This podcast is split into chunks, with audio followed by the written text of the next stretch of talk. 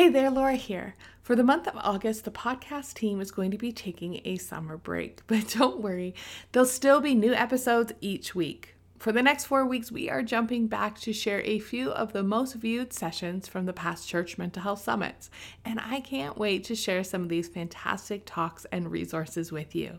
And I'm excited to share that the 2020 Church Mental Health Summit is now open for registration. Over 50 speakers from around the world are coming together to equip the local church to support mental health in their churches and communities.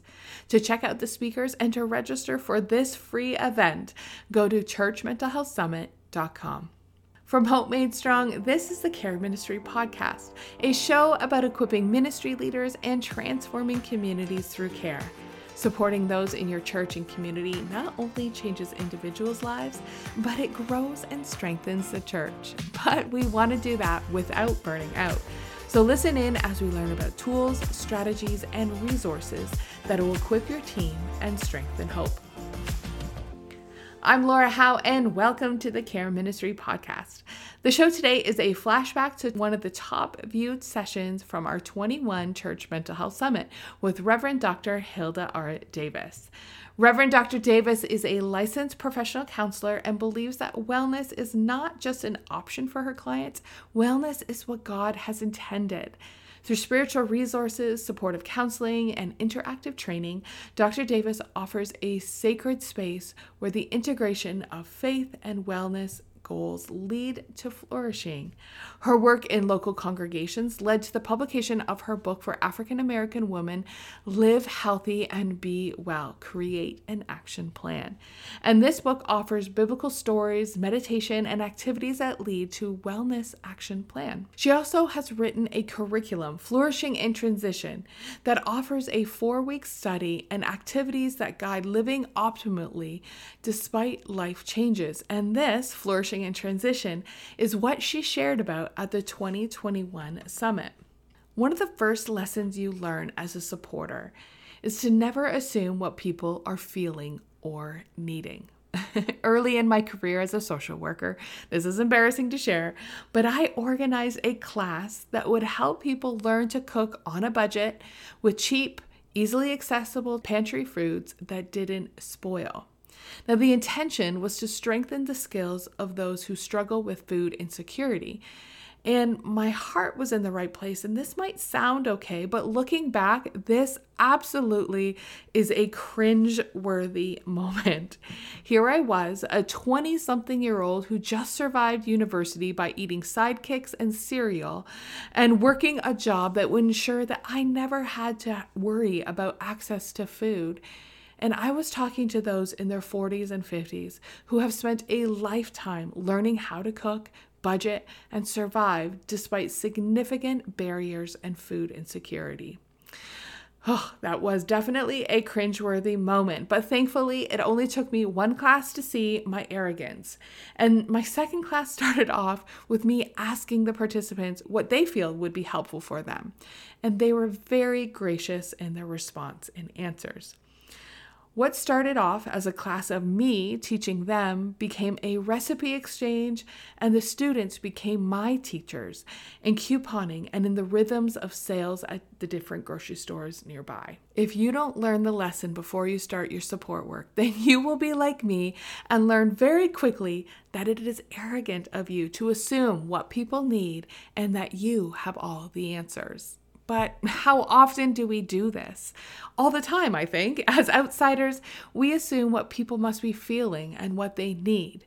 We project onto other people what we would feel in that situation based on our current worldview, forgetting that other people see and experience the world totally different than us. So, no matter what project, program, or ministry you are doing, it's important to include those who would be users to inform the planning and development process.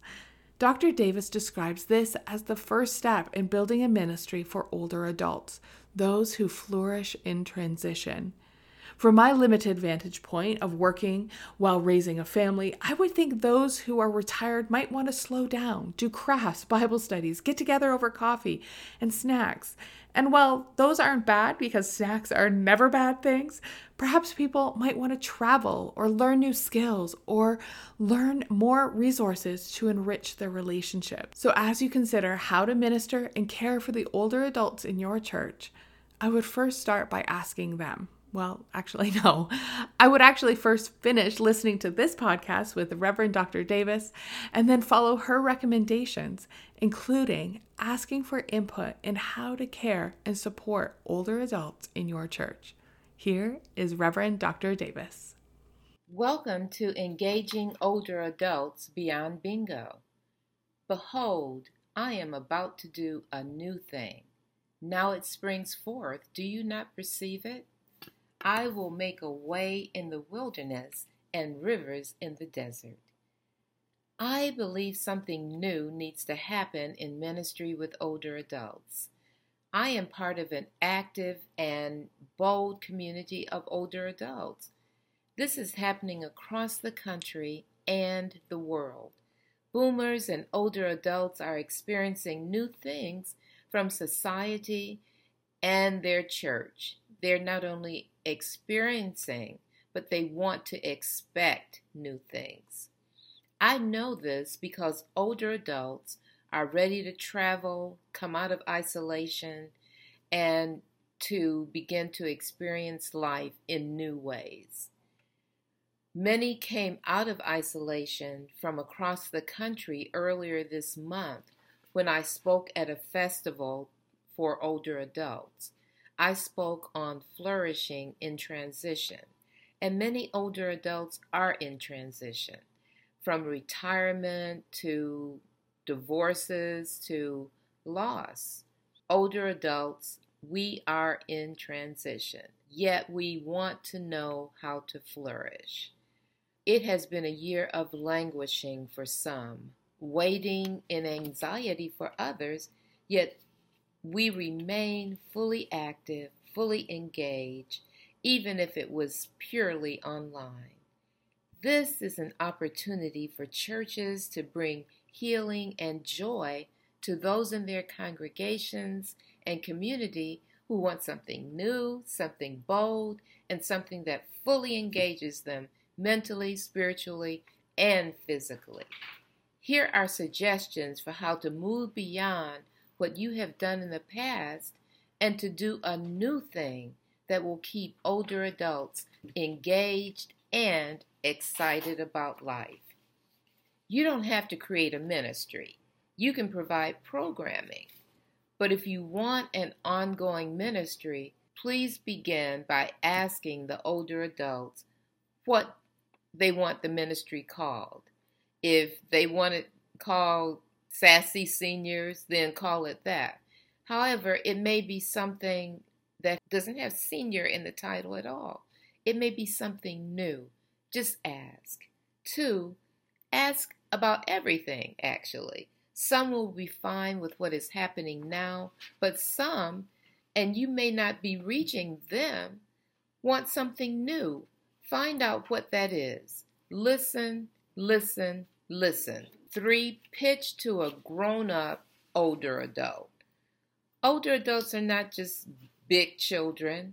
We can actually make decisions and figure things out for ourselves. Just open the door to possibilities. Be willing to be surprised and even shocked.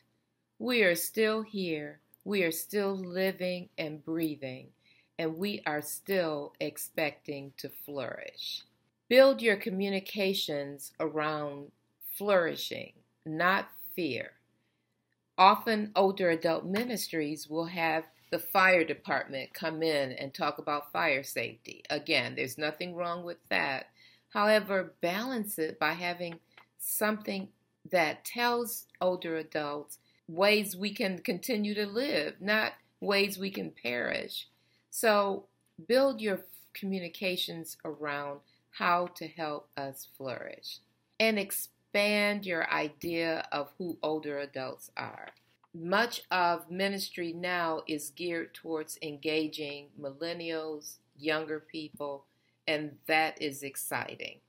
However, I have a friend who started writing her first romance novel at 65, and today she's starting another romance novel, even with sex scenes included, at 70. She's busy pitching her ideas to producers and agents, moving forward. Another friend started computer classes at 92 and continues to stay active, teaching teenagers at 97. Six, encourage multi generational activities. I learned so much from my four year old granddaughter as she explores her world. Learning is mutual, it is not simply older adults being taught how to program their VCR or their cell phone now by their grandchildren. We both have something to give each other and create opportunities for that type of engagement. Learning needs to be shared between the generation. Seven, encourage yourself, educate yourself, find out the exciting things happening for yourself by reading blogs by older adults.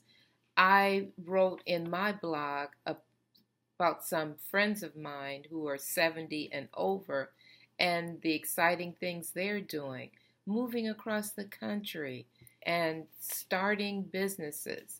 There are many ways that older adults are continuing to be productive, 70 and beyond, that if you're younger, you may not know actually the type of productive, engaging activities we're doing. I saw an ad in Target inside the store. It covered a wall of a woman in her 80s and she had on athleisure wear. And you could see every wrinkle but you could also see all the joy on her face.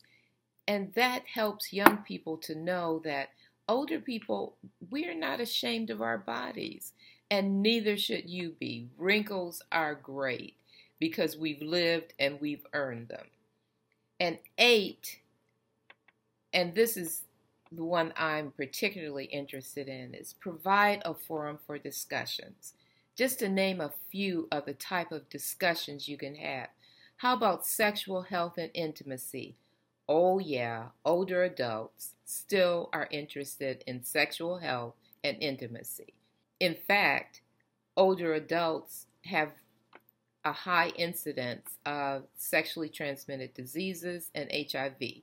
That's not something to be proud of, but through education, those figures can come down and it can be sexual health that we learn about rather than having to figure out what to do about sexually transmitted diseases. We want to stay healthy and well in all aspects of our lives.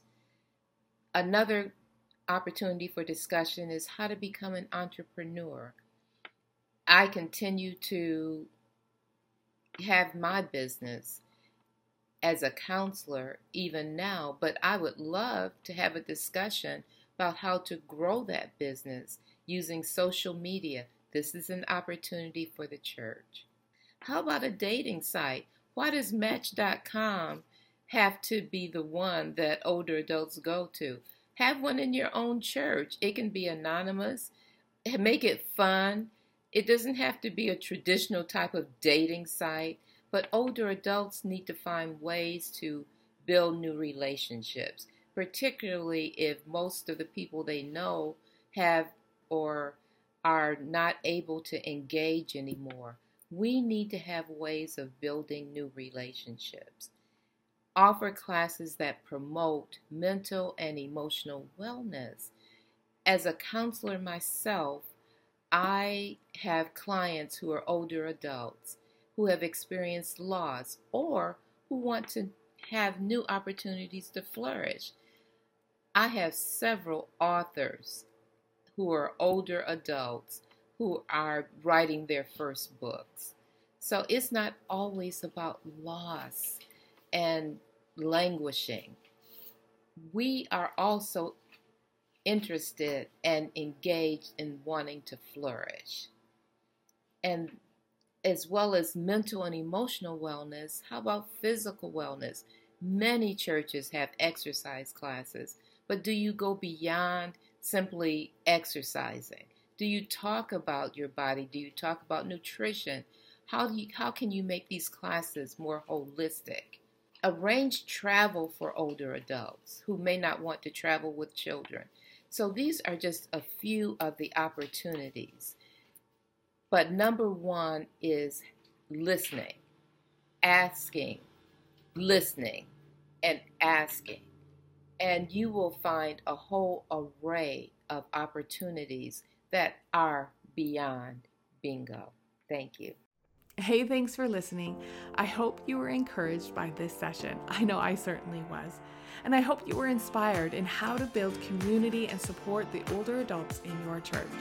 If you have found this session helpful, then you're going to want to sign up for the next Church Mental Health Summit on October 10th. Registration is free and it gives you access to all 50 talks. Just go to churchmentalhealthsummit.com. Thanks for connecting. Take care.